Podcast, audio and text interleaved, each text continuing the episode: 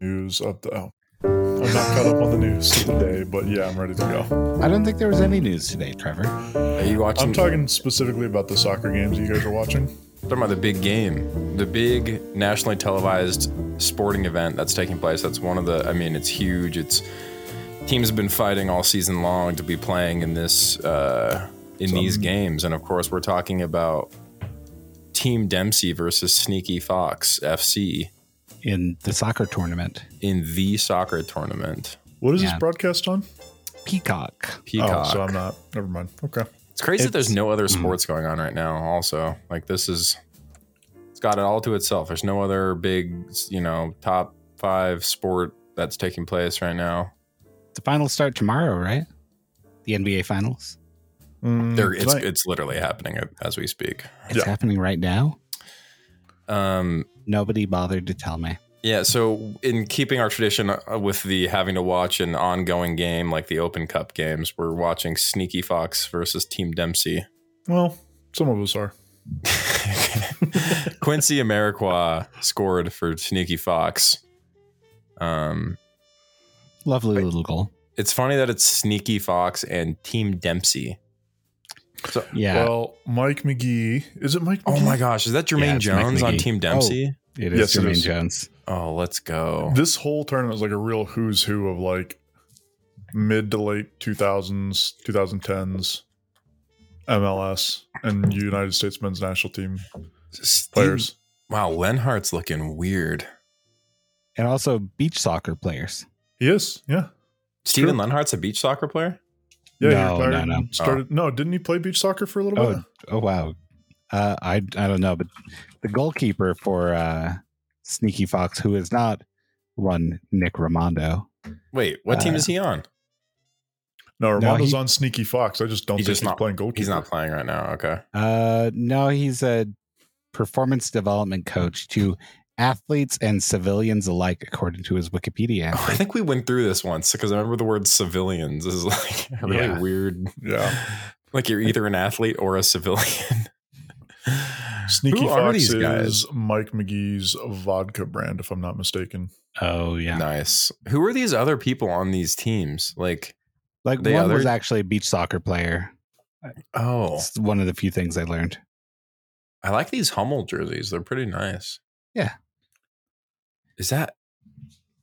Oh man, sorry. This is just crazy. Looking at Jermaine Jones out here, he's about to. The goals are tiny.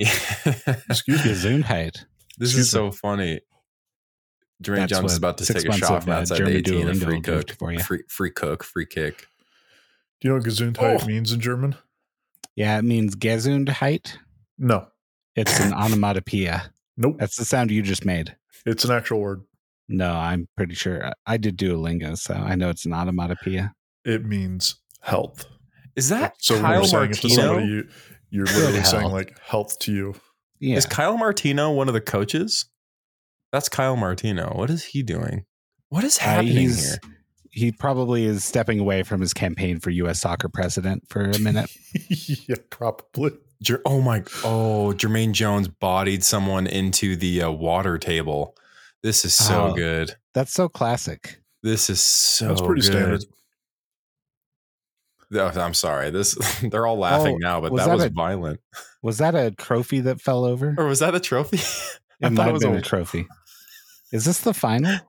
Is Nick don't Rimando know. going to li- lift his first trophy? And I think the winner wins a a million decade? dollars, right? The winner winning team. Yeah. Wow. well, It's either a They- million dollar prize pool or a million dollars to the winner. I don't remember which one it is.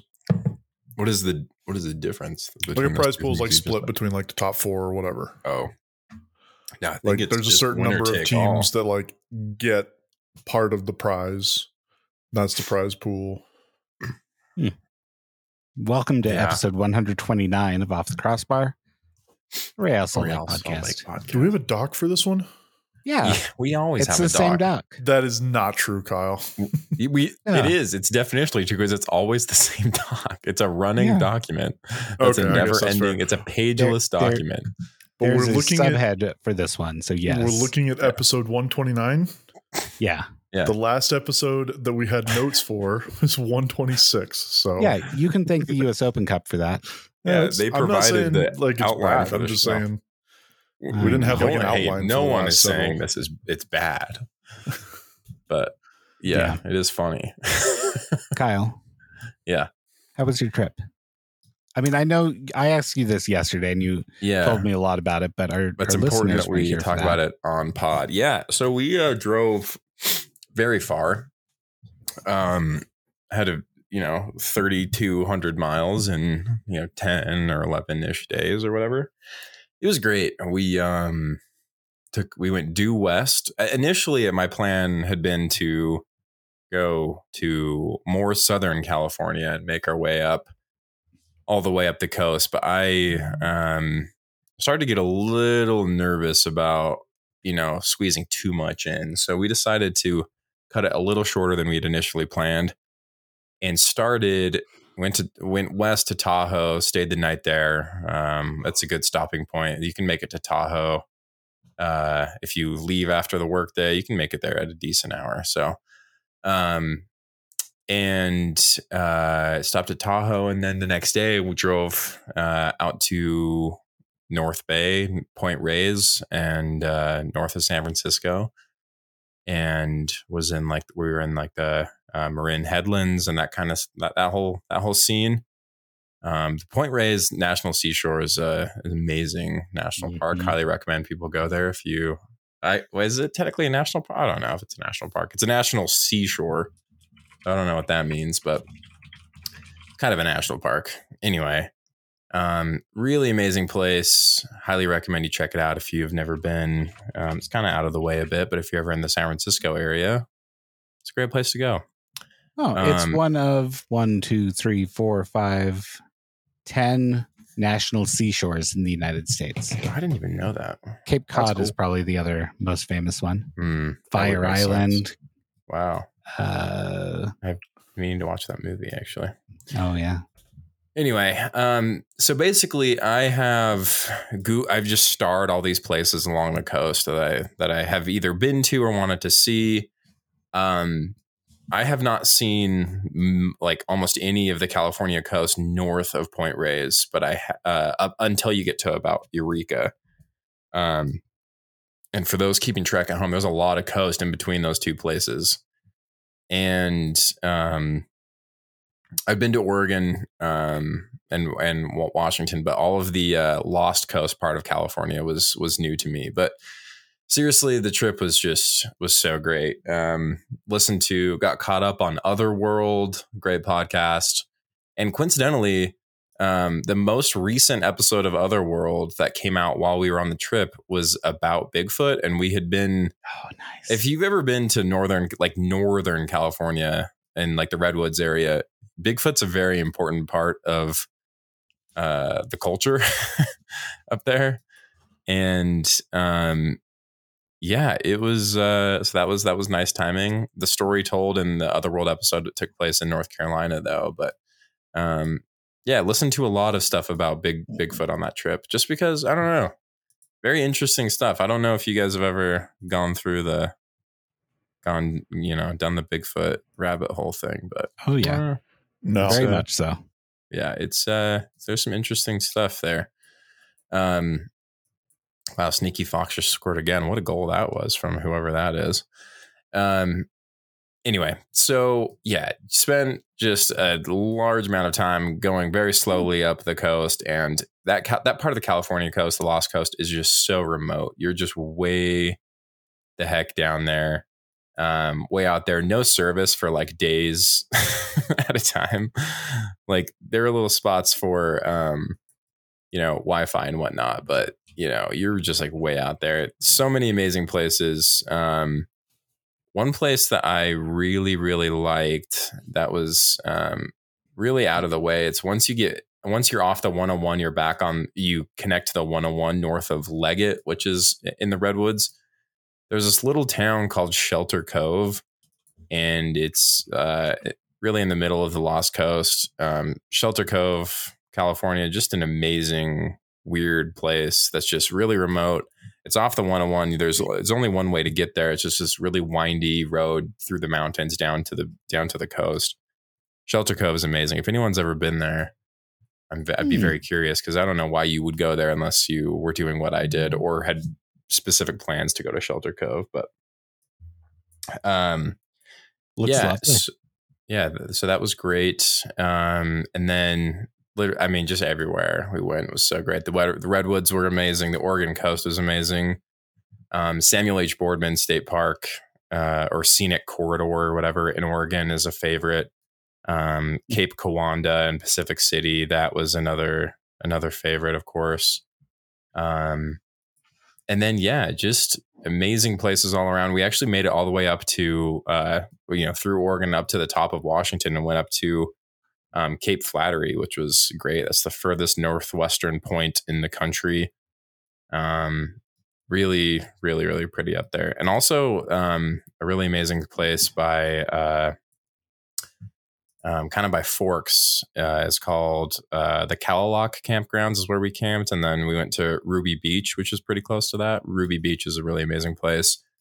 And then my favorite part of the trip, um, I think, was actually not on the coast, but it was um, a night spent at the historic lodge on Lake Crescent. Was just it had some. It had a lot to do with the weather being amazing, but like the restaurant there was so good the like the room we stayed in was amazing the weather was incredible swam in the lake it was just um yeah it was pretty dang cool i'm not gonna lie and then spent the last part of the trip on vashon island with my grandparents and then Oh, nice. uh, came home and it was it was seriously just it was great it was a very long road trip like i said but it was it was awesome. I highly recommend. If you ever, I mean, I want to do that. If I ever get to the chance in my life to where I have like months off of work or something, I would do that same trip, but drag it out like way longer because I could have just done that for so long. There were so many great places to camp, cheap places to stay, great food, great coffee, just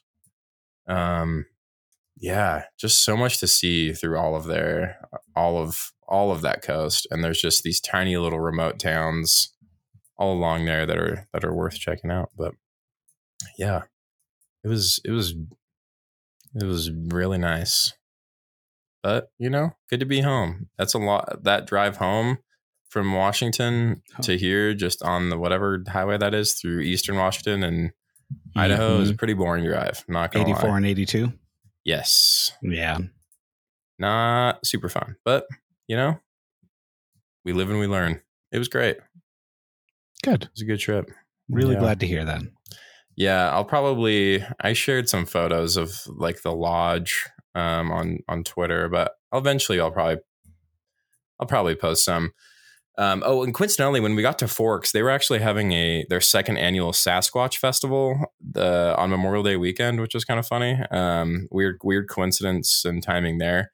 We also went down to La Push, and it's always funny like the leftover Twilight stuff that exists in Forks and that area because like no one cares about Twilight anymore, but there's still like buildings that have um like uh like cardboard cutouts of the characters in the windows and stuff. It's really weird. And, and if you drive down to La Push from um from Forks, uh, of course La Push is where the um the werewolves live, and there's a treaty line sign as you're driving down the highway out to La Push Oh, that no. says You Vampires that and I thought not it was the welcome.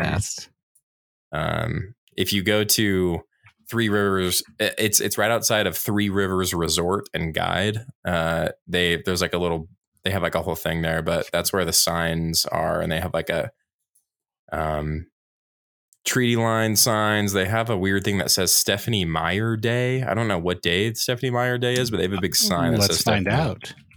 Yeah. It says no vampires beyond this point. September Treaty 13th. Okay. Okay. Because Must that's the date of character Bella Swan's birthday. Oh, that's good. Anyway, Oh, I knew that. really? that's that's great. No, did not know that. I know. Anyway, so did that. Um yeah, I haven't been I haven't been really on my movie grind. Um seeing seeing some this weekend hopefully. Uh Hmm.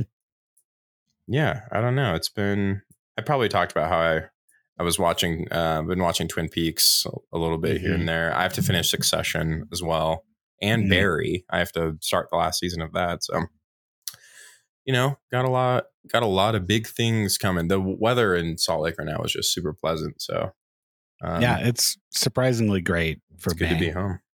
It's very good to be home. What about what about you guys, Trevor? What's going on with you? Um, so I'm still I've been listening to you, but just looking through the coast of Washington, and Northern California, and just wishing it's, that I could be there. It's a uh, great. It's all great, man. If you, I mean, the Oregon coast is the most populated coast of those places yeah. that we went. There's like a lot of at like real towns in all those places, like that have actual services and whatnot. Um, but California, seriously, that the Lost Coast in California, it is it is crazy how uh, just like really out there you are. I don't um, think I've um, been to. I haven't been to any of the places that you mentioned but I've been to um, Bodega Bay. Bodega Bay is cool, man. Been to that part of the um, the state. I've got an uncle that lives in uh, Santa Rosa. Nice. It's one of the Santas up there. I think it's Santa Rosa. Um, so I have been to like Northern California, and I've been to the beaches up there, and they're gorgeous. Like they're definitely a different kind of gorgeous and fun Dude. from like Southern California beaches, but yeah, I mean, the landscape is just so much more dramatic up there. Yeah, it's like for sure. you really you really start to see the difference. And then when you get like the coastal redwoods plus that it's just it's just so it's so yeah. cool, man. It's really cool part of the country. I went to this one place called Fort Ross on the coast. It's this old Russian fort that um, was built in I don't know. It's like a it's a state park. Oh, it was built in 1836. There was a Russian colony that was out there. Huh. Um, and there was like and there's some weird like kind of integration stuff with some like native tribes both from like up north in alaska that came down to help them like hunt seals and some other like northern california native tribes. Um but yeah there's really cool history there. Um some of the original buildings are still standing as well from from all those years ago. So yeah this really crazy little like fort that just exists on this like really remote part of the California coast. It's it's really interesting. Um, that was really was was really cool. Uh, there's a whole area part part of the coast called Sea Ranch, and it was like this weird like master plan community. Um, that it like they all these houses are built like with a similar architecture. It's very it's very strange. Um, and it looks kind of culty, but it, it it's cool. Uh, but there's just seriously, there's so many cool lighthouses out there. Um, just all the, it's just, man, what, what a place. I'm just sad you weren't there in 16 days. Why? At Fort Ross, uh, because you missed the leather bag workshop with craftsman Warren Doyle. That is too bad. I'd kind of like to learn to make a leather bag. Me too. That's cool. There's actually a couple places I uh, didn't stop um, that I would like to go back to that are on on the Lost Coast. But seriously, some of that stuff is just so hard to get to because it's so far. But um, yeah, I met some some funny people along the coast. There were like some people doing backpacking trips along the along the Lost Coast, which would also be a pretty fun thing to do at some point. But hmm. anyway, yeah, uh, good, good. It's God's country out there, man. It's good stuff anyway, Trevor, what's what's going on? What's what's popping? Sorry, I got distracted again. I was looking at Russian Gulch. Um, oh, that, yeah, it's all cool. It was Memorial Day weekend, right? Yes, it was. I'm not losing my mind. Okay, uh, it was Memorial Day weekend, and through um, the virtues of my work schedule, I ended up with a four day weekend nice. instead of a traditional three day, and that was fantastic. Um, it was after because I was on call and on call, I'm sure I've explained before. Basically, it's like I'm working 11 days in a row, and it's very miserable. So you get paid to be on call, right? Yeah, yeah, yeah. That's good. Yeah. Um, even if you don't beyond. get called in, right? Yeah, no, we get like a bonus for that week that we're on call, in addition to like the additional time that we work. We get mm. paid for that. So good financially on call doesn't suck, but on call sucks a lot. Yeah. Um, so Friday was basically just like catching up on sleep, um, to be honest. And then Saturday, I'm to get some stuff mixed up. Saturday, we, um, Charlie and I just hung out and we just did just stay at home stuff. And then Sunday, we went to my sister's For dinner, I've got a sister and a nephew whose birthday are the same day. It's May 23rd. Ooh. And we usually do, we usually celebrate birthdays on Sunday for Sunday dinner. And they both have a favorite of carbonara. And so Hmm. my brother-in-law made carbonara for dinner um, and we just got together and hung out and after dinner we just played board games until 11.30 or midnight or something like that um, The dream. As it were. charlie got to hang out with their cousins and had a sleepover. I went back and grabbed them the next morning for memorial day. We usually do uh, a memorial day breakfast. Um, my dad's old law partner does. He's got a cabin and he just invites anybody that wants to be there. Um, and he just makes pancakes and bacon and eggs for days. And it's a great time. It's a great breakfast and just you just get to hang out with a lot of people. You don't get to see that often. Uh, a lot of family friends and stuff i had forgotten that that was a thing until like the day before and i texted my parents i texted my dad and was like oh hey is d still doing his memorial day breakfast this year are we invited what's the story there and then my dad responded saying i have no idea i'm in vermont with your mom. and I totally forgot. My parents are in Vermont. They just bought a piece of land um, out in Vermont. Um, my Hmm. mom is from Vermont. For I'm What sure part I of mentioned Vermont? She's from a tiny little town called Hinesburg. Is that where they bought land as well? Not quite. So let me see if I can find the actual town where they bought land. So she grew up in Hinesburg, and it's just a tiny little town near-ish Burlington. Um, That's awesome. Yeah, I it's wanna go to right. Burlington Just south so of St. George. is that No. is that a town in northern Vermont? Is yeah, it? it is. I, I know. Hi- I know Hinesburg and Burlington and Vergennes, which I think is also right next to it. Okay. Or close. Anyway, um, so they're in Vermont. They they just bought some land out there. My mom, um, to give you a little bit of family history, moved to Utah to go to BYU when she after she graduated high school. Met my dad. They got married. She stayed in Utah and wasn't able to go back to Vermont until um my older brother was in third grade so i would have been in first grade so it would have been like 10 12 years Yeah. before she after she moved out here before she was able to go back for the first time. Um she's been back then and then a few years later she went back again with us. She did two separate trips with like half the kids. So the first trip was with the three oldest and then the next trip was with the three youngest at the time and took us back when i was in second grade. Um i think it was we went to vermont uh, hung out there for a few weeks, and then we went on a big, massive family trip across most of the country in an RV. Hit up Vermont for a few weeks then, uh, but basically, my mom just hasn't really spent a whole lot of time back home ever since she got married. Um, and her f- favorite thing about Vermont is Lake Champlain, and just lakes in general. But Lake Champlain is absolutely gorgeous um, at all times of the year. Um, so she always wanted to. One of her like hobbies is just looking on Zillow for like lakefront property or just property near water. Um, she loves being near the water.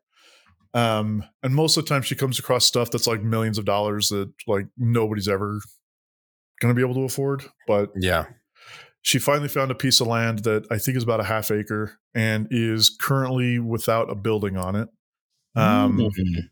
but that means that like you can there's no like property rules. It's not zoned like to be just a house so they could do whatever they want there. Um so they finally found a piece of land that was reasonable price. They bought it and they've spent the last week or so being out there visiting family but also checking out the land seeing what it would take to build a house or a small cabin or just like put a trailer on it or something just so uh, it's basically just going to be something that my mom can go travel to and just go be by the lake in Vermont. Dude, it's that's pretty amazing. romantic. They finally Yeah. were able to do that. So that's what Dude, they that's spent the so last cool, week doing. man. Burlington seems like such a awesome place. I was just like every time I this comes up, I just want to buy a Vermont green jersey. But I uh Mm. like that whole area just seems so great. Everyone I know that's like spent time there. I had a friend that went to to college and uh University of Vermont, I guess. I don't know what one is in Burlington, but she loved it, loved being there. And I'm just like, man, I I want to go there so bad. I like maybe this fall or next fall or something. But their craning tops have Ben and Jerry's as the I know. 'cause Ben and Yeah. Jerry's is like a famous Vermont business. That's We've great.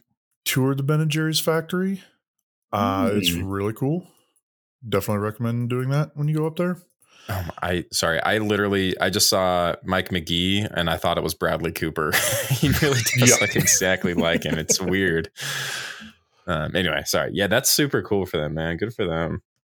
Yeah, I'm looking at. that. I swear that it's near Shelburne is where they bought the land. It's just a tiny little town, tiny little road that just has like a couple of homes on it, but it just ends. Dude, that's awesome. Like, the right- lake. Right there by the Shelburne Bay Park. somewhere, somewhere in that That's place. I'm gonna look it up and I'll actually like post a link to where it is so you guys can see it. But yeah, it's just it's right on. It's lakefront property on Lake Champlain that's undeveloped at this point. Um, That's so awesome. so that's really cool. I'm really excited. They're planning on, or I'm planning on anyway, um, going out there hopefully this coming summer or fall. Um, I really want to take Charlie back there to see a fall in New England Mm. um because it's the greatest thing in the world um yeah just new england fall like utah falls if you like fall in utah like yeah, it's yeah, yeah. that times like a lot in in new england it's just absolutely gorgeous so Man, that's so awesome. Good for them. I love that. um but other than that we just did memorial day stuff we had a big breakfast we hung out um we went to matt's house with Colin also showed up. Charlie and I and Colin showed up, and Matt hosted us for several board games. Um, excuse me. Um, one of which I really wish we'd played quantitative easing again. I know that like we made the argument that it would kind of be ruined. I think it would have been Yeah. a lot more, uh, not, not a lot more fun, but a different version of fun than Yeah, what it was. right. So quantitative easing was the first one we played. Basically, to give you the quick rundown of the game, you're a country and there's several like companies all across the world that need to be bailed out. And since you're a country, you can just pay however much you want because you're just printing your own money. And so each company like comes up and everything's a blind bid. There's only one person that sees all of the bids and they determine or they just tell whoever the highest bid is, but they don't ever reveal the amount. So you have very little information regarding how much people are paying for these things. And it just ends up getting pretty ridiculous with how much um, things start going for. Because at the beginning, people are trying to buy them for cheap, and then it just gets to be insane and ridiculous. And uh, but the catch is, if you end the game, at some point you just run out of companies. You add up how many you get different points for buying different companies from different countries or different types of companies or buying all the same companies. Like you get different amount of points for different strategies that you take in buying these companies. Um, but at the end of the game, whoever spends the most money loses. They can't win.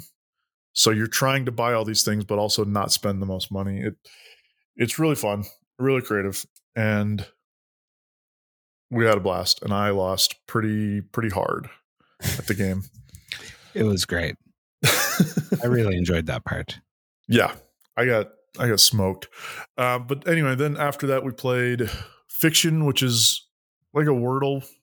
It's Wordle, but with a twist where you're playing against the person who chooses the word, and they get to tell you if you what letters you get correct and all that. They get to lie about it at every stage. So you got you're trying to figure out the word, but you're also trying to. It's just an even more logic puzzle. You're trying to follow the lie throughout the whole game, so it's a lot of fun. Um, what was the last one we played? We played that last game for a while, didn't we? And now I just wavelength. I always forget that we played wavelength. Played wavelength as well, which is a good party game. Um, yeah, so we were there. Matt cooked up some steaks, cooked up some brats for us. Um, we all had a good Memorial Day game night. Basically, it was a lot of fun. We had a blast. I enjoyed it. We should do it again. All right.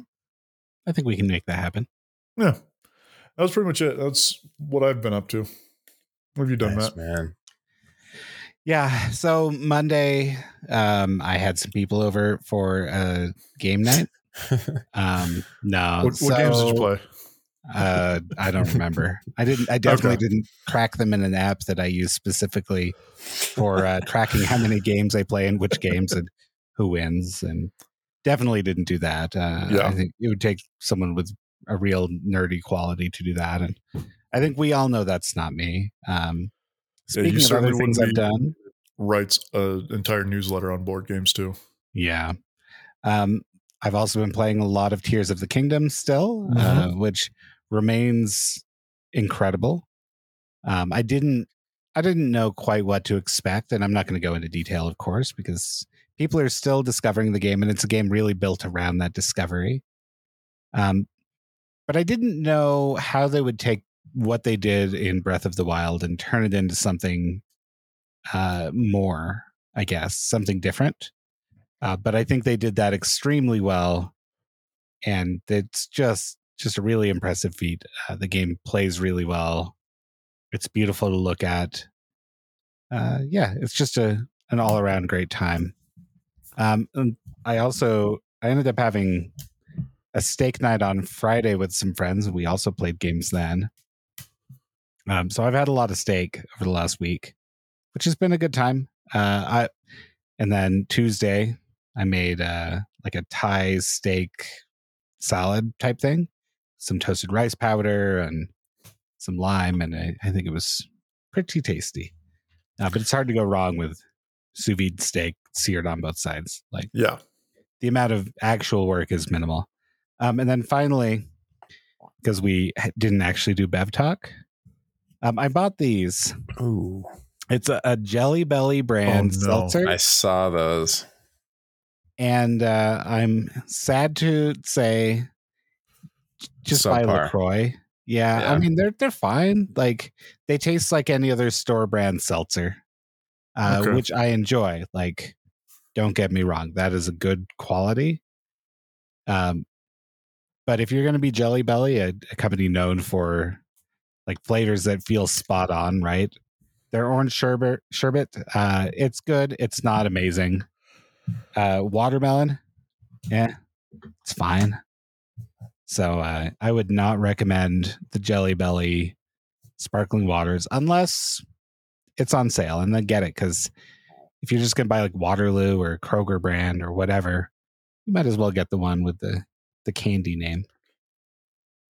Uh, and then the rest of my social hour updates we're just kind of playing the waiting game. We're nine days until Ginny's due date, and uh, yeah, That's who crazy.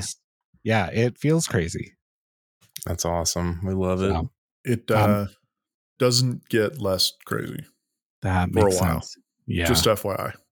oh boy. No, I'm excited. It's gonna be great, but uh, it'll be a big change and a lot of Mhm. work. Speaking of babies, Ethan uh, Kershaw, our good buddy, um, brought his baby into the press box and kind of said hi to everybody with his kid, who is That's still great. brand spanking new and super adorable.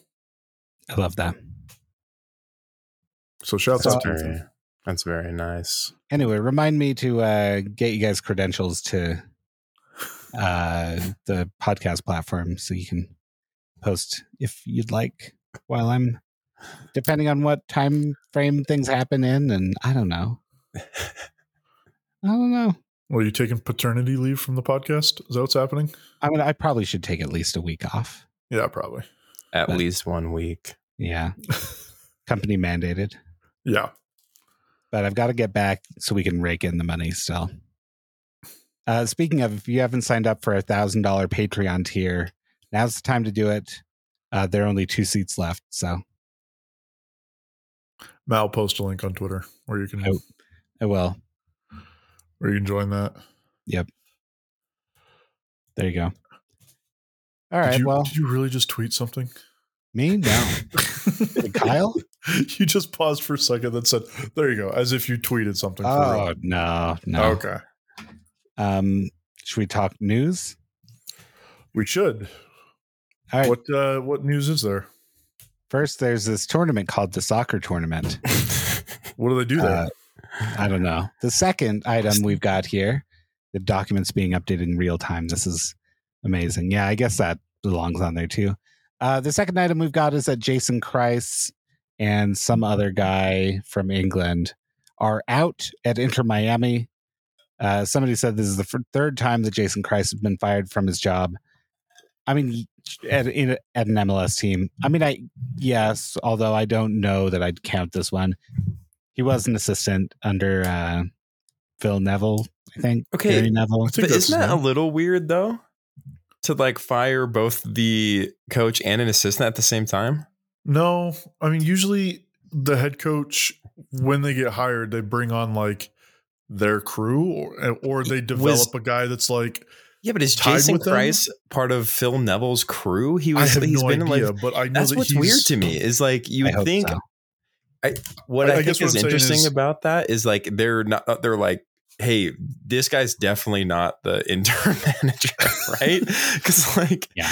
you would think that I, that's just weird i think I mean it, it it would be weird for like Jason Kreis to be like tied to Phil Neville, like that's weird. But I guess what I'm saying is it's not weird to fire the head coach and a couple of the assistants at the same time. Like that happens.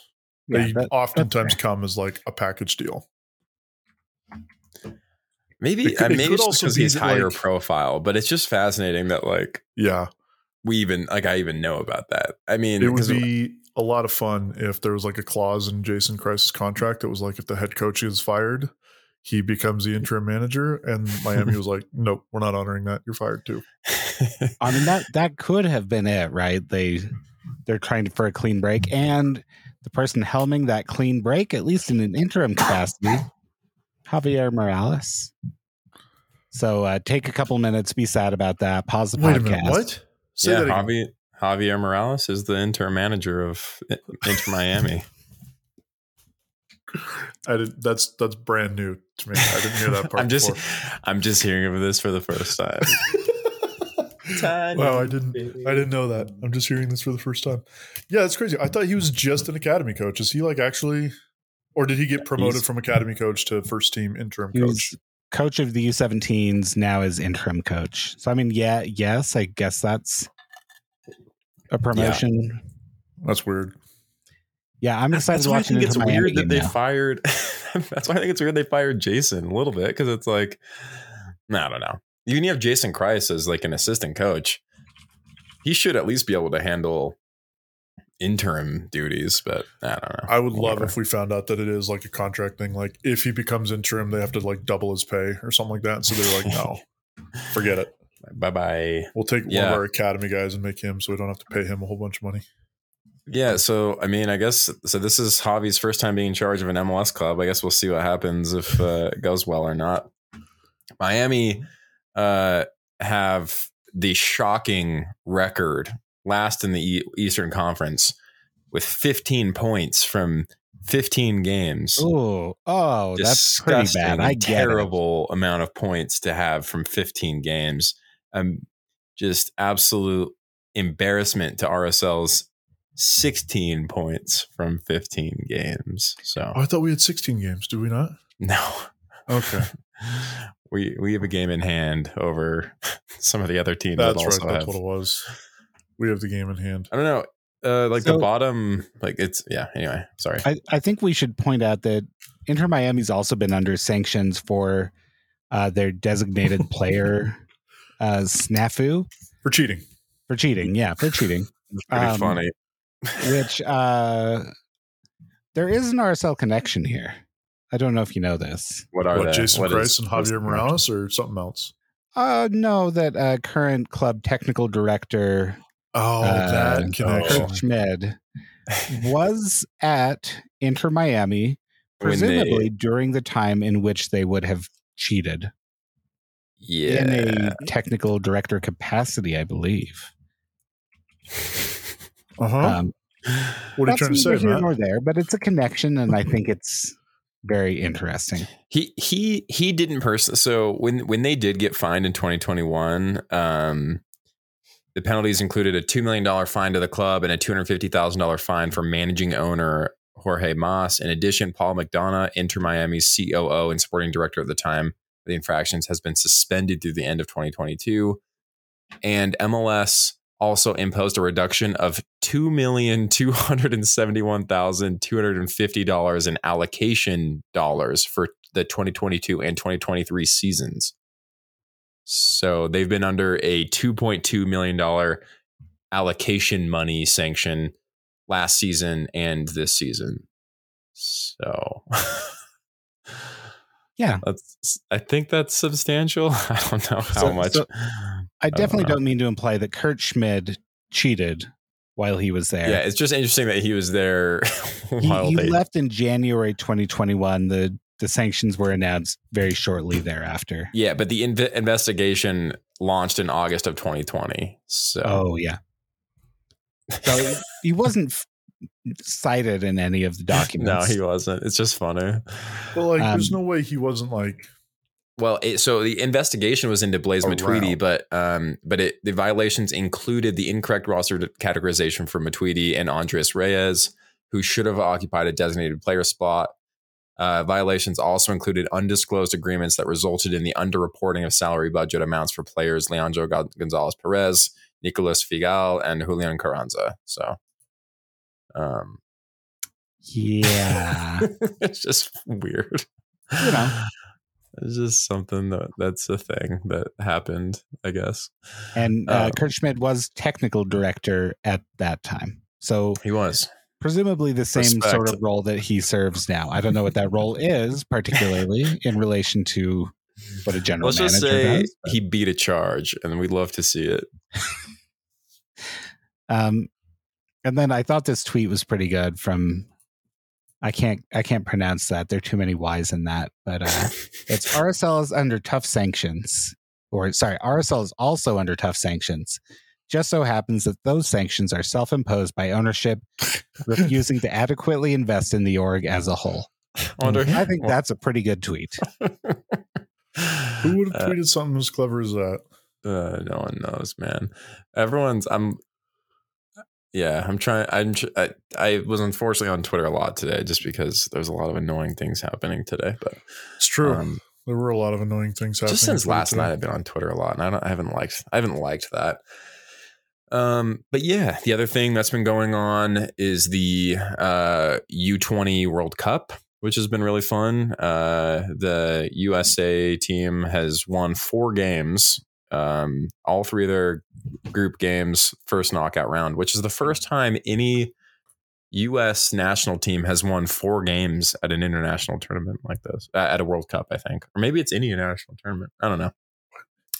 It's probably a World Cup, but anyway, um, no team had ever won three games in the group stage, which is pretty pretty interesting. No draws, which is which is great. And RSL's own Diego Luna has been playing in a lot of these games. He's been playing primarily as a false nine next to Cade Cowell, and it's been very fun to watch. It's been really it's been really entertaining. He's a good player. He's a pretty he's a he's a good player and he's a very entertaining player and you can hear it on the broadcast. Like the crowd loves this guy. I wonder And- if uh, he'll he'll bring that back to RSL.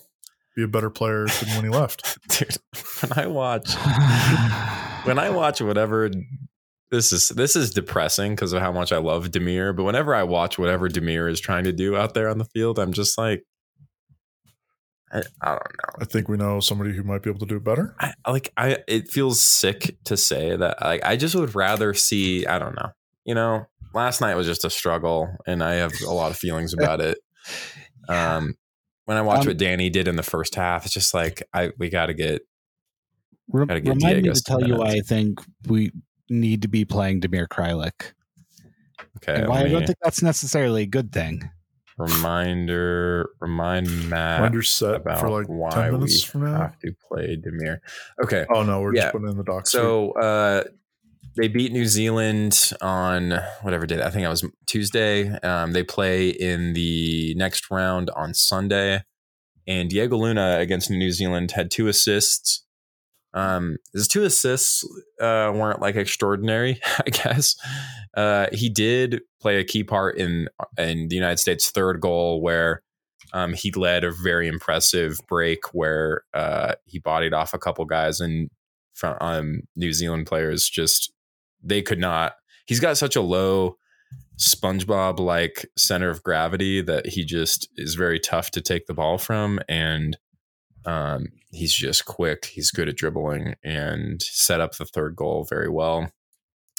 He almost scored the the third goal. Actually, he played it to Cade Cowell, who played it back across. Diego Luna tried to flick it into the goal. There were a couple guys in the way, and then it fell um, to another American player who buried it. But yeah, that was great to see. He's been he's been really fun. He's really fun next to someone like Cade Cowell. I don't know if you guys have watched him play too much other than when he ruined us last season. I love Cade Cowell. Just he's such a spaz, I've man. loved him from the first time he's I just saw a him. freak. If you go to his Instagram too, he's like a he's got like a whole funny. His, I like the way he dresses like a cowboy. Sometimes it cracks me Yeah. up, but He's very um, good. I enjoy him. Type of type of kid that's had a mustache since he was like ten. It's pretty Mhm. pretty wild. Um, That was also anyway. me, nice. but uh, I don't. great. I don't have that type type of You and. Cade Cowell are one and the same. I've always said this. Thank you. Um, yeah. So I don't know. It's hard to measure. We uh, uh, United States haven't played like amazing teams so far. Ecuador was really good. Slovakia was okay. Fiji, New Zealand. New Zealand Uh, was was Slovakia, was coached by Albert Rusnak, of course. Yeah, Albert Yes. Rusnak Senior is the coach of uh, Slovakia, um, and we handled them pretty well.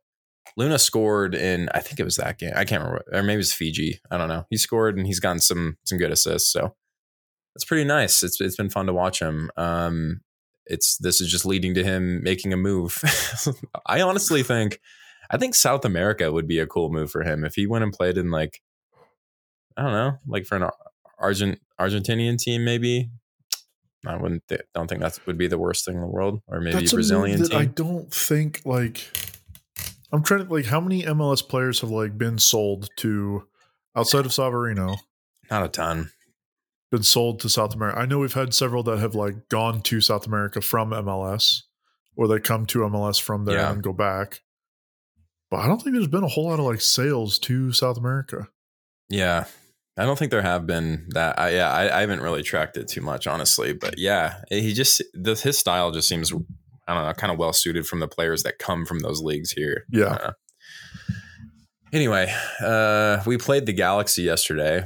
Um, let me just start out by saying the Mm. weather was amazing yesterday. It was great to see my friends. Great to get Mhm, mhm. tacos. Mm-hmm. Great to enjoy the weather. it was it was Yeah. in the tacos. We got to see a top five goal of May 31st, 2023. That's One of true. the best five goals I saw that day. It was yeah. Paulo Which one? With a Oh. great free kick. You know, right before he took that, I was kind of th- I was thinking, man, I, I explicitly said to Colin, I was like, this guy does not score direct from free kicks, but he has been getting close in like this season. He's hit he's hit the bar a couple times. He's had a couple Um, that were saved. They're really good saves. Yeah, and I just really wanted to. I mean, I, I feel like I spoke that one into existence a little bit, which is great.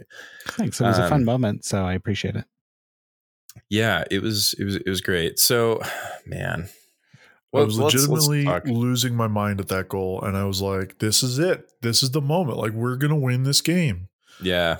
And then, So w- we rolled out our, our classic 442. We started with Gavin Beavers in this game, which should be noted because uh, Zac MacMath got a concussion last game, but played for another like tw- like 20, 30 minutes after he got his concussion and then was subbed off at halftime and replaced by Gavin Beavers. So um, that's something that's notable, I guess. Uh, Eneli, Silva, Vera, Brody along the back. So Glad was out with yellow card suspension, which uh, sucks because he's good.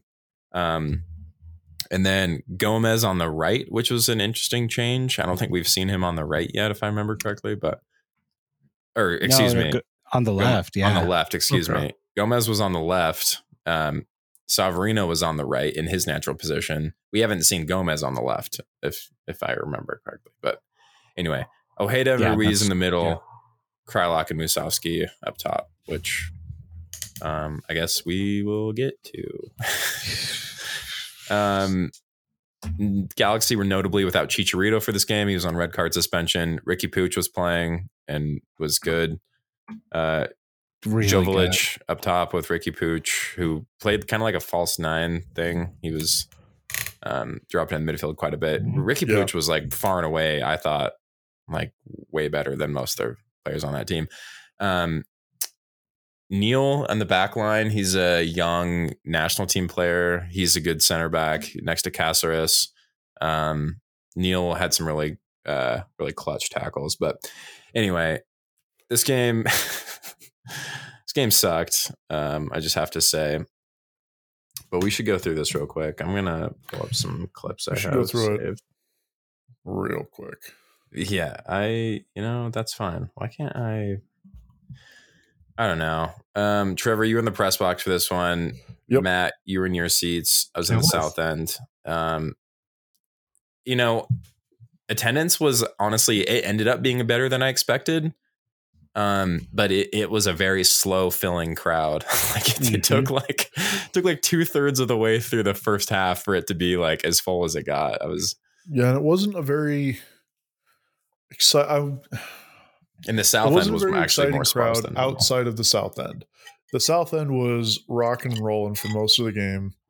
Um, I know they're trying to do a couple new chants. They're trying to get people to learn new chants so they could do new chants and stuff. And I, I know I heard a couple them roll out a couple of them that I haven't heard before. Yeah. Um, south end was great. The It was rest of the stadium was very, relatively though. very, um, Quiet. just yeah, quiet. It, Not into what they were saying, right? No, not at all. Um, WhoScored has the attendance listed as, excuse me, 17 7. Mm, okay. I think that's helped a lot by us playing, yeah, 17,762. Us playing the LA Galaxy, who There are a lot of Galaxy well fans here. there. That's for sure. Anytime we play LA, um, and probably add Seattle to that list, we it, they just have a lot of fans that come. Um, but yeah, it, it was not a very lively crowd. Yeah. But it was also a wasn't Wednesday. It was a, it was a school night. team. Yeah, I, I I don't want to rehash this whole thing again, but there there wasn't seventeen thousand people there. Yeah. Oh, So I think Wow. maybe by the end we were ish. I don't know. Anyway, so uh seventh minute, Riqui Puig gets the ball at the top of the uh semicircle on the 18. He makes Brian Ojeda miss way too easily. Like Brian Ojeda, um, it's not very good defensively. I don't even know that it's that. I just he's I think it's not good defensively. he's not good defensively. no, I don't. Yeah, okay. and he's not he's not great offensively either. So I like if if we really uh, execute his buyout, it's going to be anyway. Um, just a pretty simple cutback makes uh turns Ojeda and then Riqui Puig taking takes an outside of the foot shot from distance goes just wide. Um, you know, like I said, he was like the only he's the only player that looked da- dangerous for the Galaxy for for quite some time. Um, we really weren't doing much of a lot for most of this first half. Um, 29th minute, Gomez gets, uh, you know, takes off a defender uh, after a long ball uh, played from the back, um, hits it at the keeper, but that was like, I think our first like decent chance. Uh, just really, Galaxy are so bad. Like, uh, I should also mention we were playing at home against the worst team in the league. Uh, they had 15 points, I think, going No, into or- less than that. Sorry, no, they had 12 points. Um, 12 points going into this game. They have 15 now after beating us, but I think. Um, anyway, Yes, bottom of the right. league going into this game, not great. Anyway, Gomez gets his chance, uh, misses it, and like literally the rest of this first half, I, I don't know. I was re I was rewatching it earlier, and I was almost blown away by how like I was having fun because I was with my friends, but I was like, man, watching this on TV was rough. Uh, 46 minute in that first minute stoppage time, uh, handball is called on. Uh, was it on Damir? It was on Damir. remember. That's what I was told. Yep. Um, yeah. What do you guys think about this call? I thought it was actually really clear cut, but really hard to see. Like there wasn't a quality angle, or there was a good angle. The video on the angle was low quality. It looked like it was shot with a GoPro from 2008. Did they have GoPros in 2000? They did, right? I'm sure they did. It's probably about when they came out. Um, but it it was just very hard to see what was going on. Um, but I think Damir's got his arm outstretched. It hits his arm, hits the ground. Like Yeah, when, Um, yeah, Can't we, do when we that.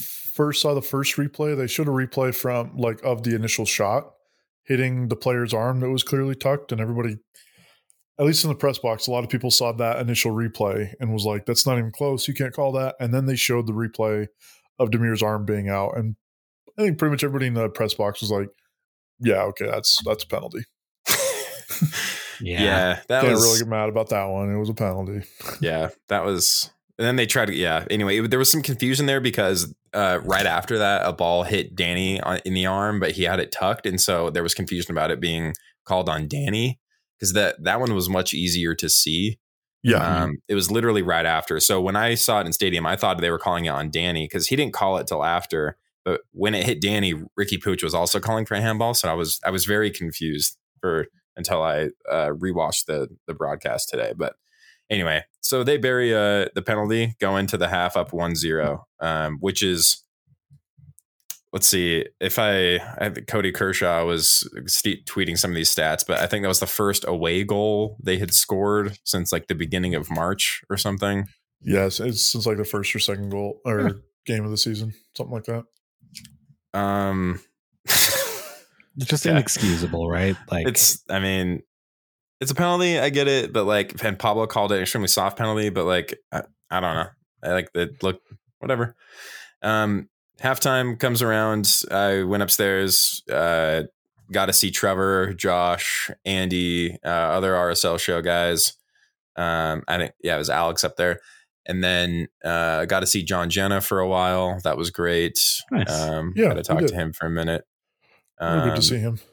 yeah, so that was sweet, and that was the highlight of the game. Of the game for, uh, well, it was anyway. So fifty first minute, uh, Savarino takes a really nice corner, puts it right at exactly where you want it at the top of the six, and Danny Musovski wins the header over Jonathan Bond, um, and it's a great header from Danny, who I thought had a very not good first half. Um, Danny was trying to do those little heel flick things, uh, often to no one. Um, and I was pretty frustrated with him in the first half, but I was yeah.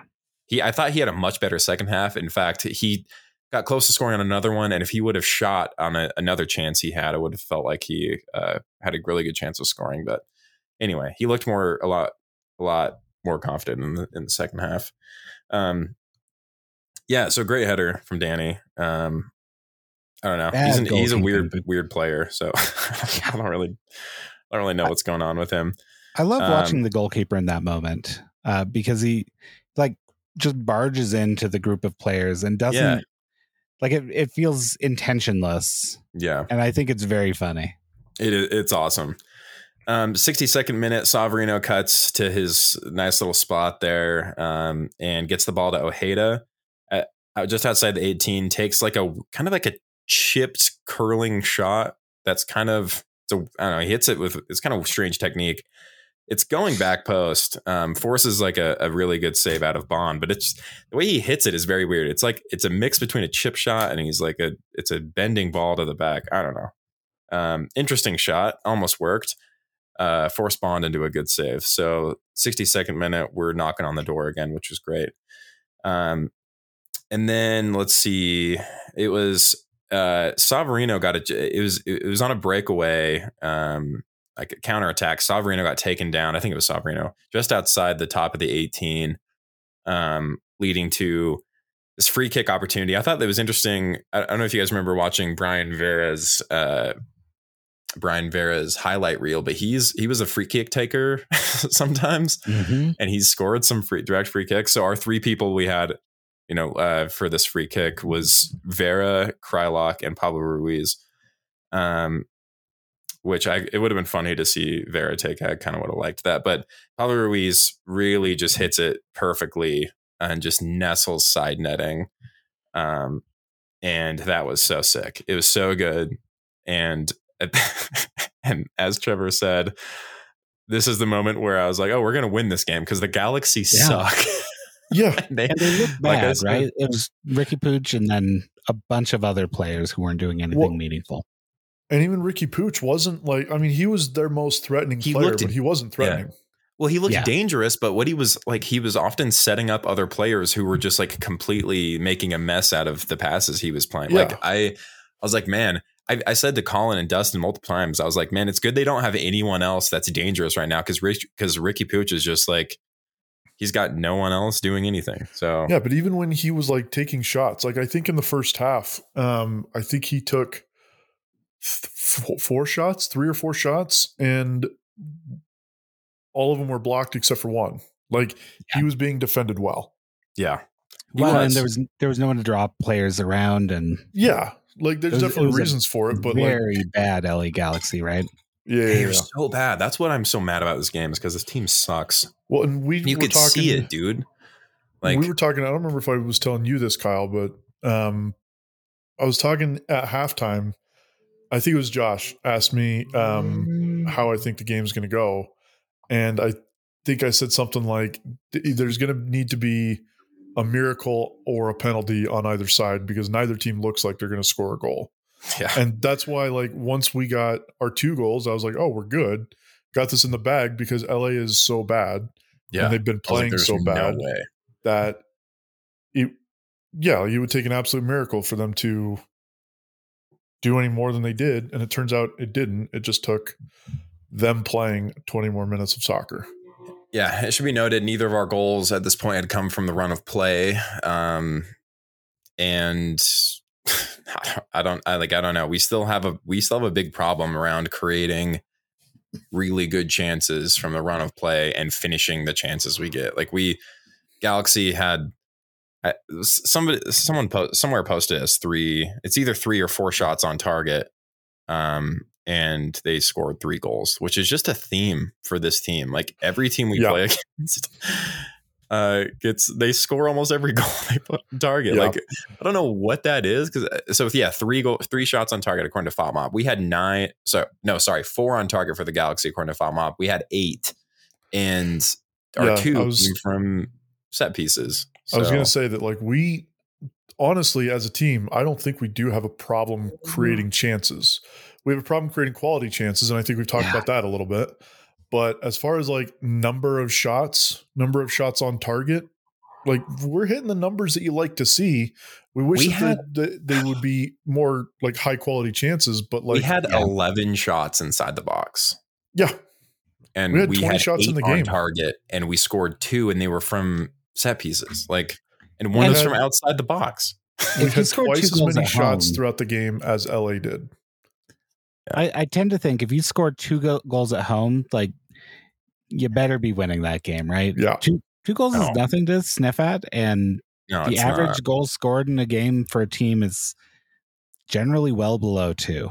yeah Like we're, Mhm. we're talking 1.5 goals a game, maybe. And I, I I, think don't- Arsenal did fine in that regard. yeah And I'd love to see him come from the run of play, but but we keep just it's like we're mashing the B button, right? Just Yeah. looking to score. well and yeah um But I mean, Yeah. this is the kind of team. This is exactly the kind of team that like you're going to get goals from free kicks and you're going to get goals from set pieces because those are really the high percentage chances that we have. The balls into the box from the corner are about as good as the chances we're ever going to get yeah because we don't have a lethal striker. We just have guys that know how to shoot, but none of them are really great finishers. Yeah, so I should mention also um uh we we we didn't make any subs until the 80th minute in which we made three subs. Um halftime Tyler Boyd was brought in, uh US international player formerly of New Zealand. Um played in Turkey I think for a while before uh coming over. Um he's a pretty good player. um he came in in the 46 uh, uh, just after half. Memo Rodriguez, Raheem Edwards came in in the 58th minute. So that's just something notable because now we're in the 72nd minute. Um, Gomez is, prepping a change here, and it'd Yeah. taken probably five minutes. Anderson Julio was getting set to come on. yeah. Um, and, uh, Gomez is chasing a ball a little bit. Um, Gomez, who I think is kind of a little underrated defensively or maybe properly rated, but he's, I think he's good defensively. Let's say he just takes a really lazy bite, lets his man go.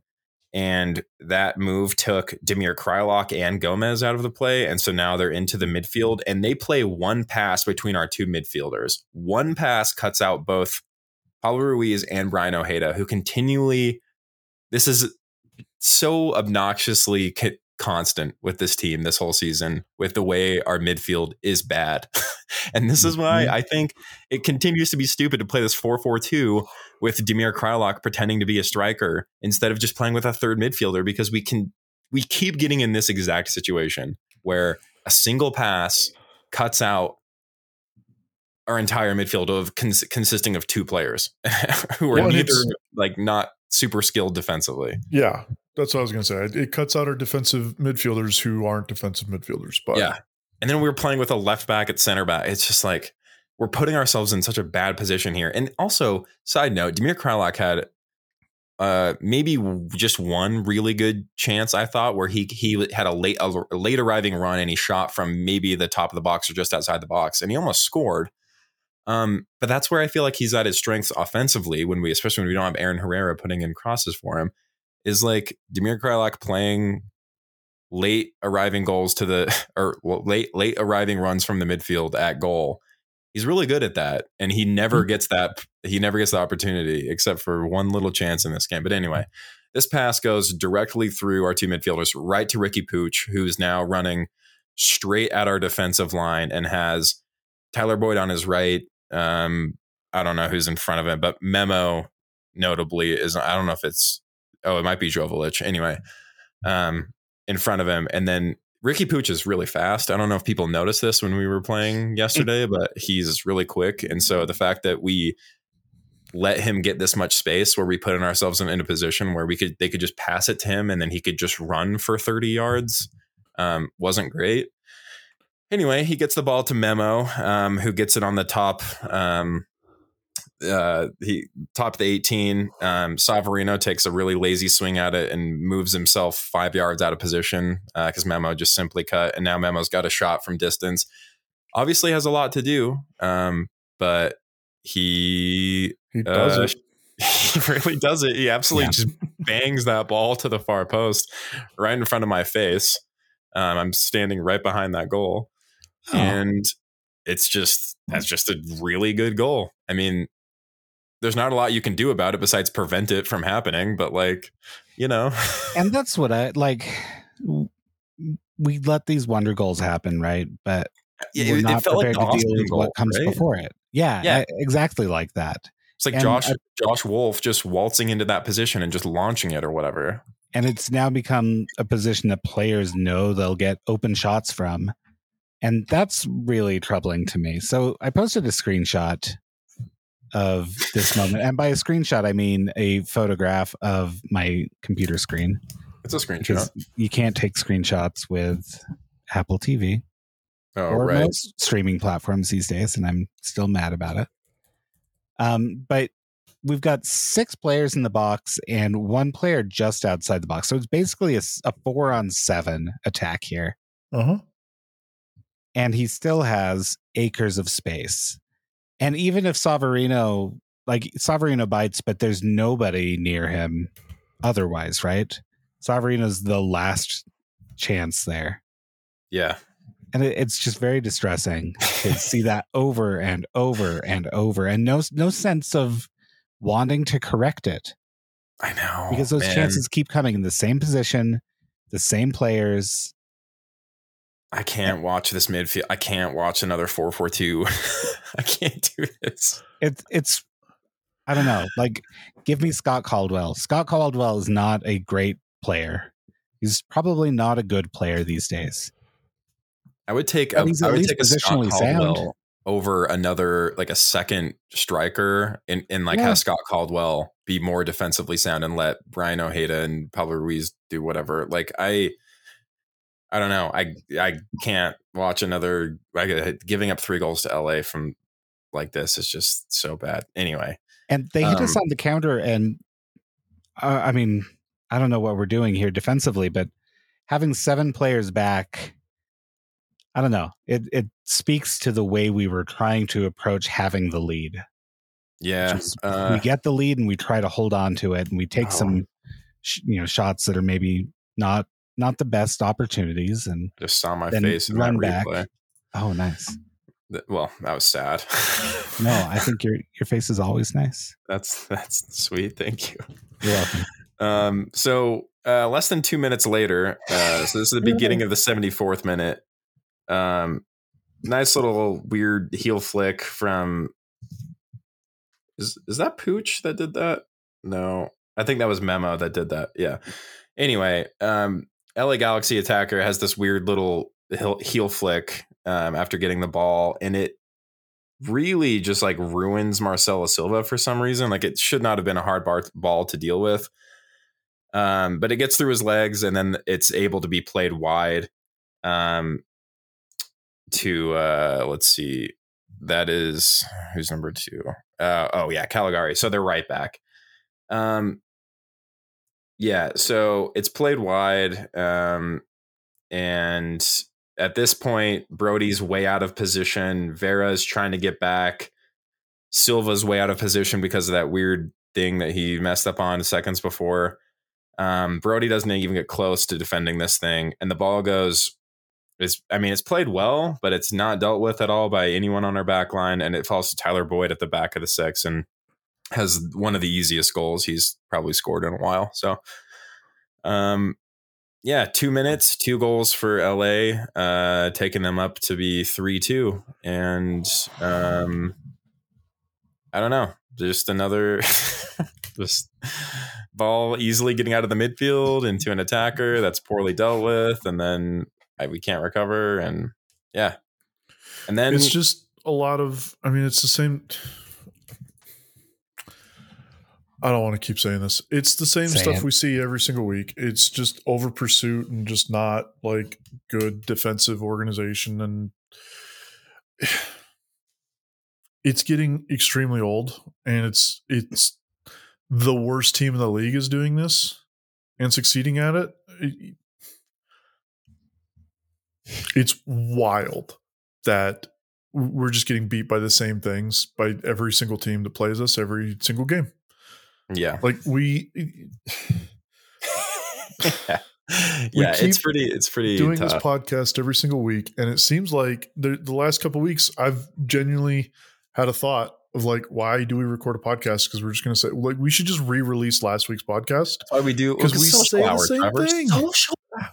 yeah Why why do we okay, I guess what I should say is why do we analyze the game? Because it's the same game. because Well, we hate maybe- ourselves Yeah, I kind of love it. Um, yeah me too It feels good. It feels good to be vindicated. I don't know. It's Oh well, the. Open Cup games have been fun. So we play Galaxy again. The Galaxy again, uh, exactly a week from when this game took place, in the same place where we just played them.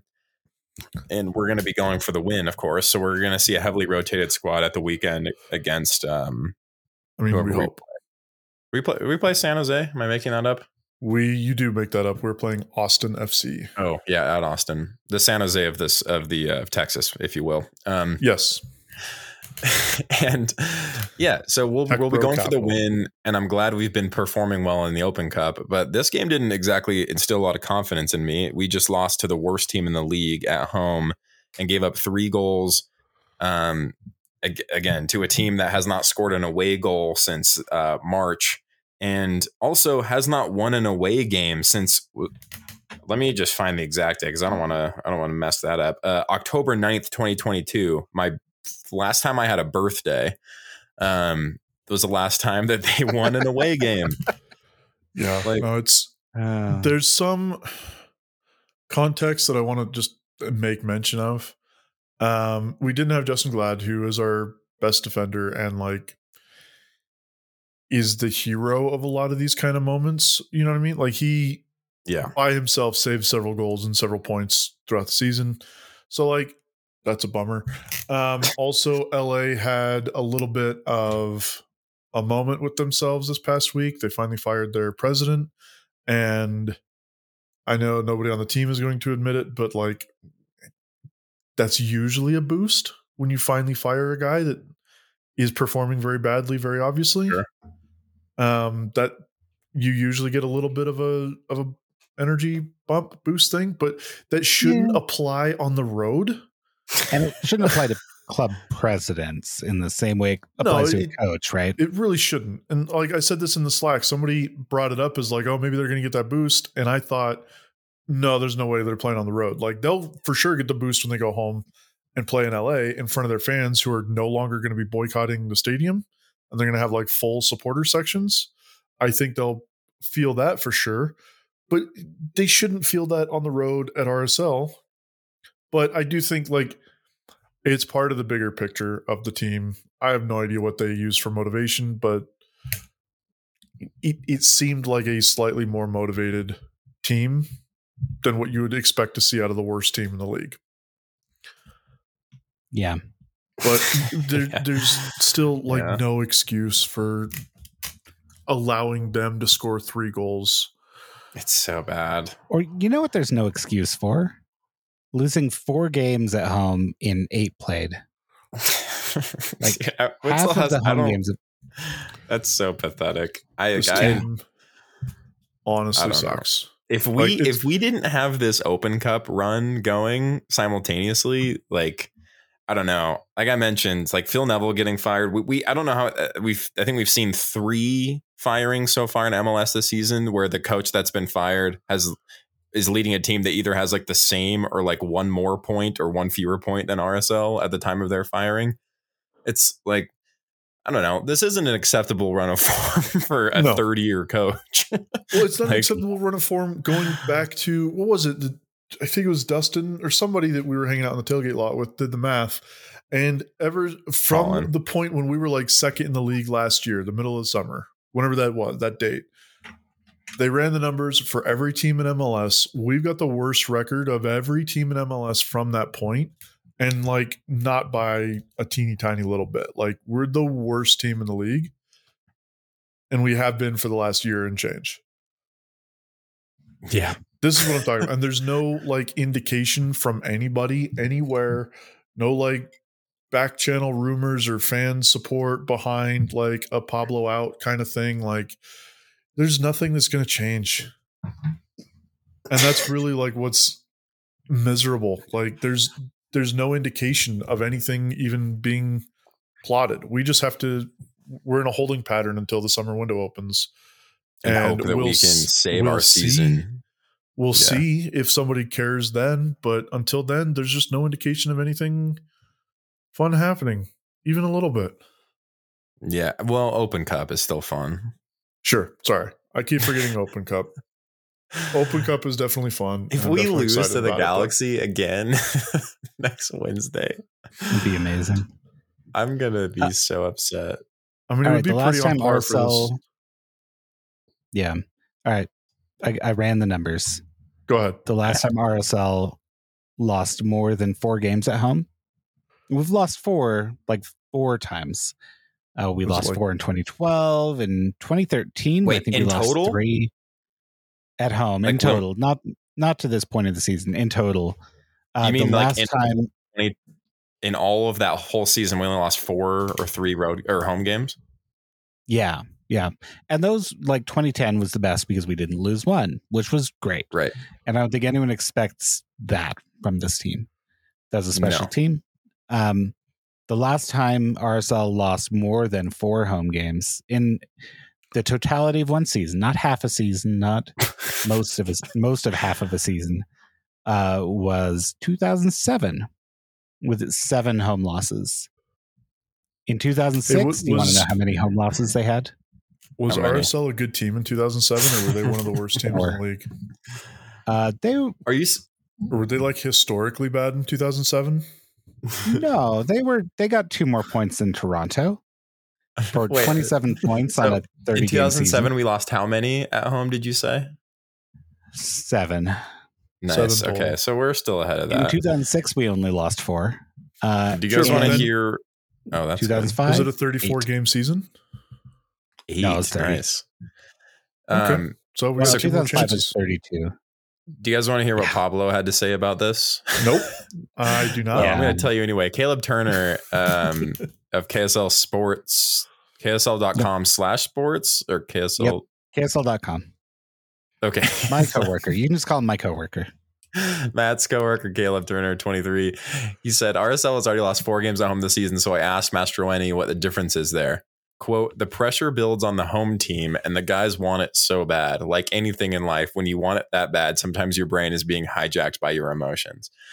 I don't even I that's just it's, It's that's just such like, at this point. nonsense. It's, it's meaningless scribble. like these are professional athletes. Like I I'm just so tired of like the I was telling Colin and Dustin yesterday at the game as, as well, where I was like, man, like, I, th- I think I started to just take a little bit more of a holistic approach of how frustrated I am with the entire organization, like how how stark, like Andy Larsen's article that pointed out like how you know people point to RSL spending more on Andres Gomez than they've ever spent on a transfer fee for any other player, but when you stack up like how much we're spending on players compared to you know other teams in the league, we're very close. You know, we're very far.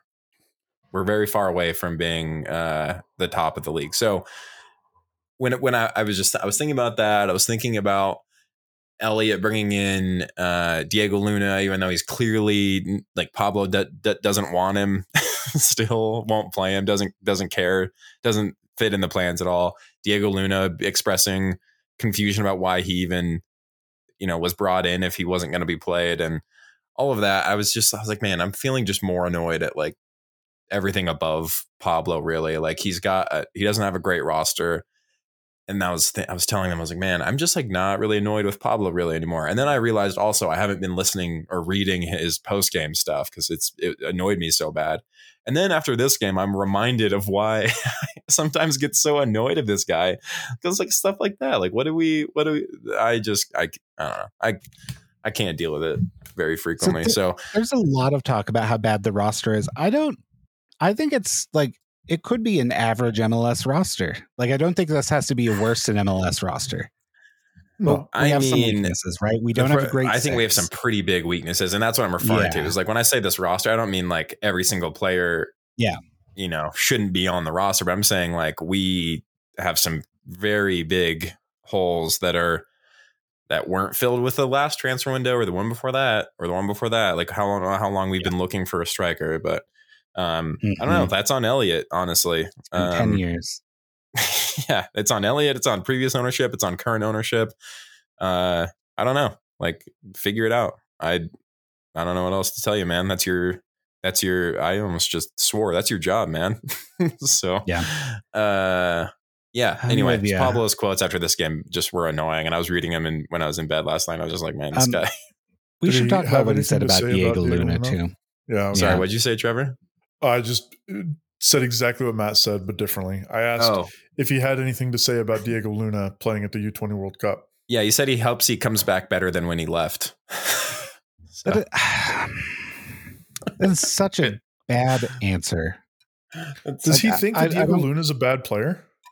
yes. I mean, if if he does, like he's probably wrong, but I could see a situation where Diego Luna is not performing for this team, right? There is a a reality in which that could be the case. And I get that. And maybe that is the case here. Maybe he's bad in training, or maybe he I mean, stays up there's too late playing explanation of Tears of the that, right? Kingdom. No, Working no, there's not. job. But yeah, yeah.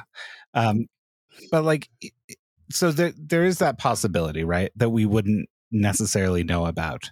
sure. Sure. But but a coach taking that tack with a player at an international tournament, impressing on the world stage, and saying, "I hope he comes back better than when he left." The the amount of disrespect there is I hate it. staggering, and for a coach that claims to be all about respect and had clearly has read some pop psychology books that have filled his mind with warped his brain. Just yeah, like that really sucks. attitude. Like you And can have, have that feeling, right? But you don't have to state it in a press that. conference. We we know he has that feeling. We know he doesn't rate him at all because he doesn't play him. And it's not like this team is just firing on all cylinders and it's just so hard to break through the starting lineup. Like Emeka Yeah. and Nelly, just like I mean, we've had multiple guys just like kind of rolled up out of nowhere. And it's not like like J- Jockeson, like he's fine. You think like do you really think Jockeson is that much better on the field than Luna? Like I mean, no. he's got those long legs. I like Jacqueline a lot, but I'm like, it's not like it, it's not like this team is just like so good. It's it's impossible. And so maybe you know there might be fans that are overrating how good Luna is, and it's not like Luna's without fault, and he's 19 and makes a lot of mistakes. But it's also like I am f- very happy to watch him make mistakes because I know like for the the downsides he has, he has a lot of upsides that I think could be very beneficial watching this team and the things that we struggle with in the attack. Um, I don't know. It's just it's just I don't know. It's bizarre. It's, it's just like Elliot should have to explain why they even signed this guy that Pablo clearly doesn't like or like yeah. like really yeah. it's not even it, he doesn't rate him but he also just like doesn't care to be respectful at all about the way he's talked about him ever. He talked about him in preseason in a similar way and he just said he's like too short to do anything. Um, yeah it's, yeah it's it's ridiculous. it's a combination of both things for me. Like we brought him on and we were stoked about him and we're stoked about him every time he gets a call up and he gets called up to the youth national teams every time and he impresses most of the time and yeah the socials That's and the not PR. Easy. No, it's not. And the socials and the PR like love talking about how he plays for RSL. He's an RSL player. Get stoked about this young kid because he plays for RSL. We hear about that. And then we have a coach that just doesn't want him, doesn't like him, thinks he's a bad player. Like, I know. Like the, it's the, it's it's insane oh. that we have a oh. coach that just like out and out disrespects a player that is performing well under every coach and system except for him and his. It's insane that we have a coach that yeah. will do that and feel that way about a player. But it's also it, to go back to it again. It's insane that we brought the player on. Yeah. Like, like if we're gonna like, and I know we've we've made this point a hundred times, but there's so clearly a disconnect between the GM's plans for the roster and the coach's plans for the roster. And Diego Luna is like the perfect example of that, the most obvious example of that. Like, yeah, literally and treating like, him like a pump and dump crypto scheme. Yeah, like he's like, let's hype this kid up. It really the juxtaposition of like how, as it were. Yeah, yeah, exactly. The way that the not to say that they shouldn't be hyping him up on club socials, but like every time he plays a game for the men's national team or the, the U20s, like they tweet about him a, like a hundred times in that day. And then it's just like, like it's just radio silence the rest of the, I, the week. I, I like, are there, are there more players on this senior roster other than the ones that are perennially injured who have gotten fewer minutes than him? Like I, I, I have no idea. 90 like minutes in five games for RSL. And yeah, he played a US Open Cup game. But Okay, so who's gotten fewer minutes than him? Like Delentz Pierre, I guess. Uh, uh Scott actually, Caldwell. How many minutes does Scott Caldwell have? Caldwell played a full ninety, uh, or I think one of those early games. Okay.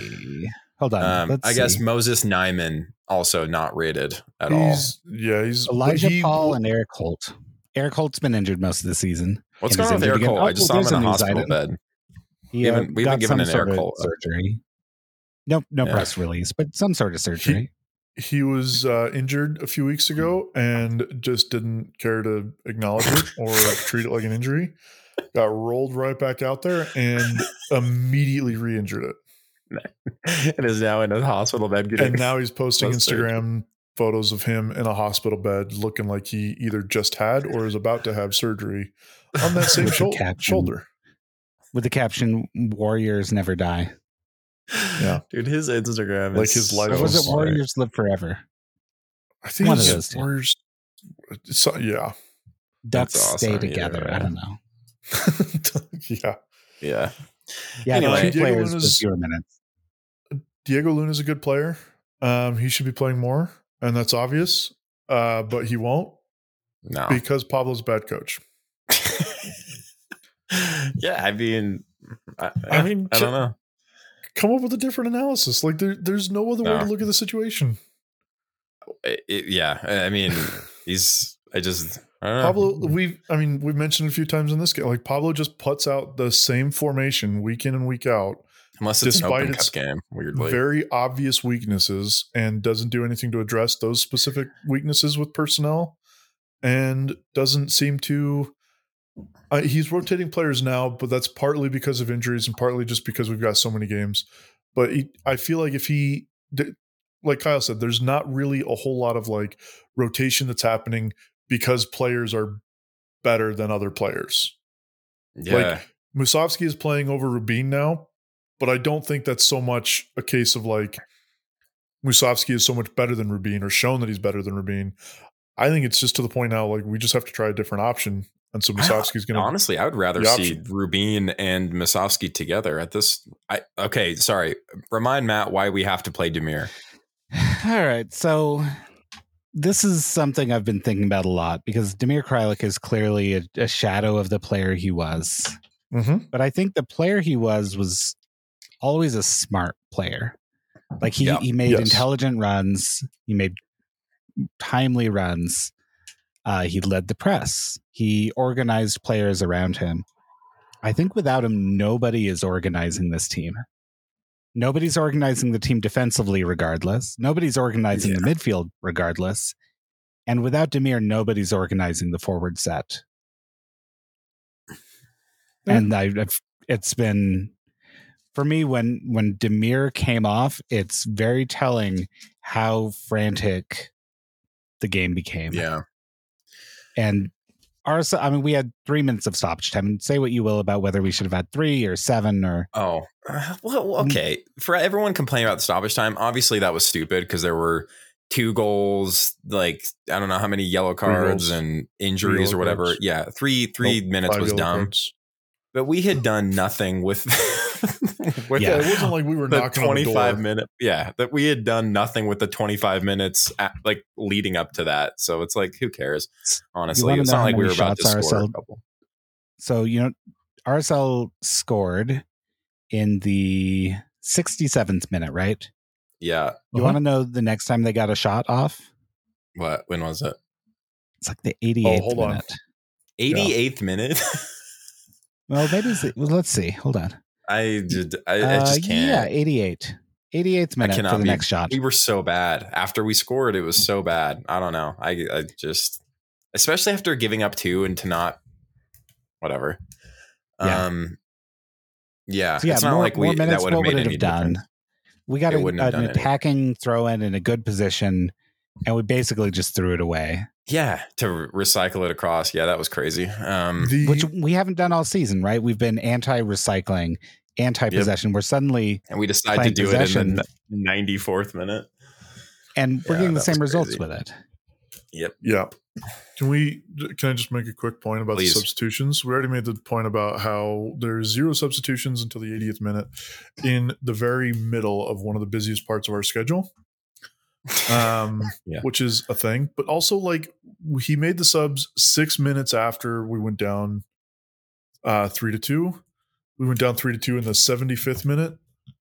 It, I'm not a big like substitution patterns. Pablo's not good at subs guy, but like six yeah. minutes is too long to react to going down to to two goals yeah. in two minutes. Like that's too long to react to that.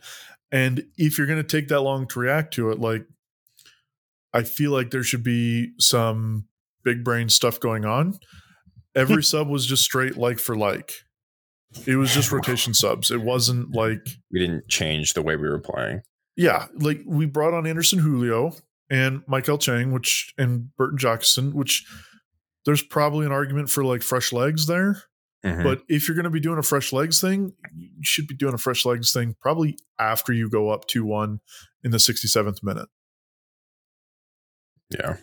Like you're not you're not going to make a tactical adjustment at that point and like or a fresh leg adjustment at the 80th minute and like come back and score two goals and win a game. Like you're you're not, especially in like a like for like situation. Like yeah, I that was one thing that just it didn't make any sense to me at the time. It still doesn't make sense looking back on it.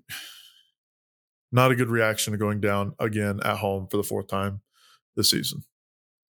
Real poor. Not just going down, but like losing, right? We've had a yeah. comeback or one, uh, one comeback, two comebacks at home. Um, if that, yeah, I don't. It's hard to remember. To come back for a draw at least, right? I think the Charlotte game we gave up a goal early and then came back to win 2-1 or something like that. Yeah. But yeah, if this team gives up a goal like late in the game, like we we don't usually come back from that. I don't think. That's off the top of my head, so it could be wrong. But anyway, yeah. It wasn't fun. It was a dumb game. I don't want to talk about it anymore. That's fine. Ooh, guess how many fouls. Pablo Ruiz had? Pablo Ruiz had like, oh, hold on. I'm going to take an actual educated guess.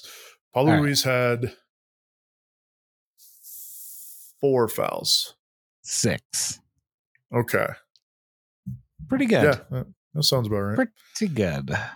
I know that Pretty, the fans in the stadium um, hate the referee, and that's just kind of a general thing for this team.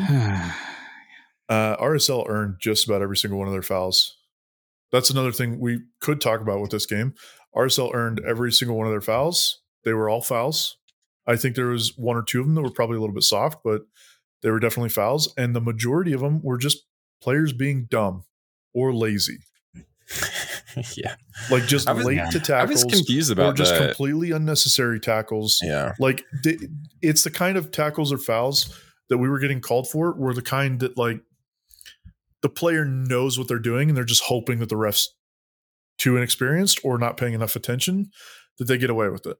I, know, I was confused by um people like the ref talk. I, I didn't Yeah. really We earned know what's going every single with one of the yellow cards that we got.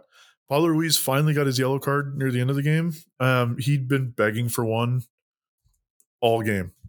He was yelling at the referee after all- not every call, but most of the calls.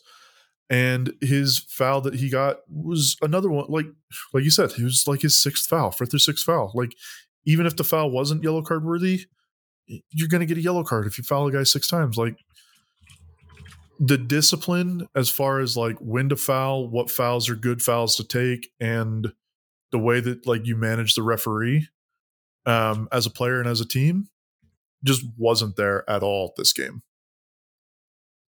Not even a little bit. I think Pablo, when he did start his little rant about the referee um, and the penalty being soft or whatever, I think he did mention that the team needs to be better about how they manage the referee, and I would agree with that. Yeah. um just in general um but especially against LA like it was it was really juvenile the way that they reacted to getting fouls called against them. They were they were Yeah. fouling. Like you got to know that especially as a professional anyway RSL Yeah. plays So pl- Austin on Saturday. Uh at 6:30 it's in Uh, Austin. You guys want to hear something that's kind of funny? Um, so this tournament that's going on, the the soccer tournament, uh-huh. Um, like the teams that are there, there's so many teams playing in this tournament, including a West Ham team, and then there's a Dallas United team as well. Um, the team Dallas United is now has withdrawn from the tournament essentially forcefully because they did a racism. How are you Okay. doing a? How are you getting banned from a seven v seven soccer tournament Oh. for racism. like, what are, what are we doing here?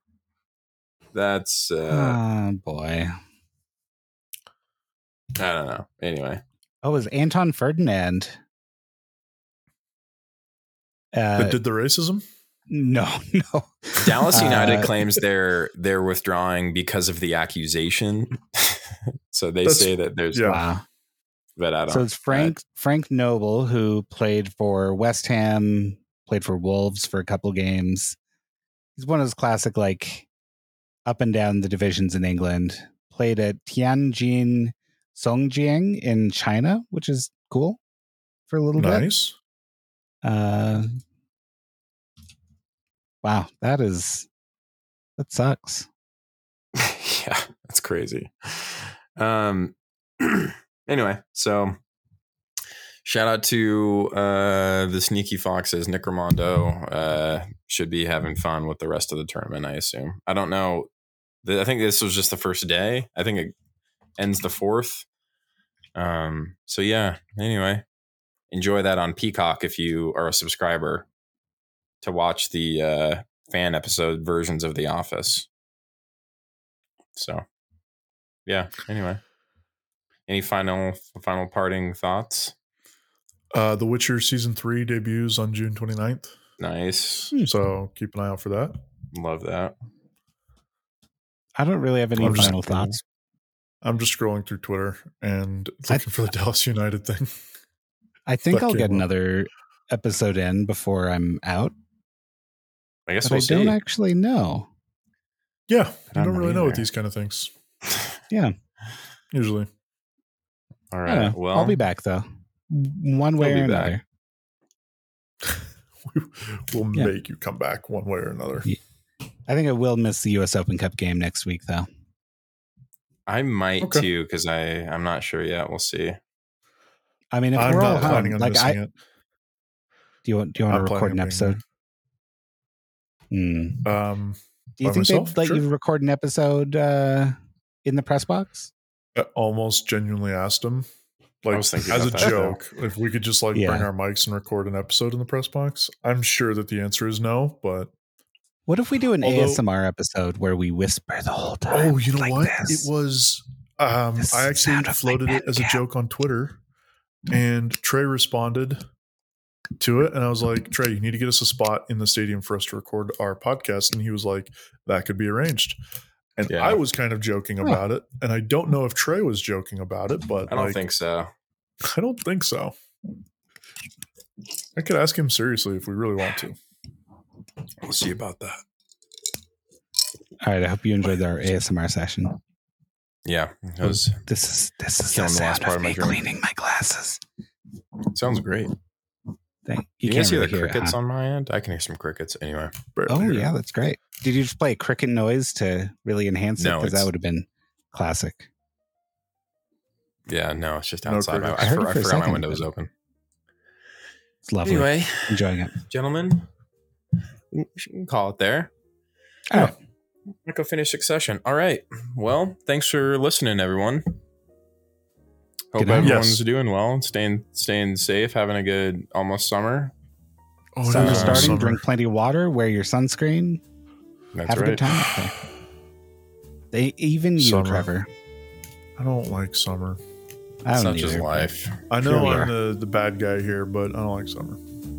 Wow. All right. Well, on Wow. that note, we hate summer. Uh, thanks for listening again. Talk to you next week, I guess. Okay. The warm summer, closer to summer. Okay, bye.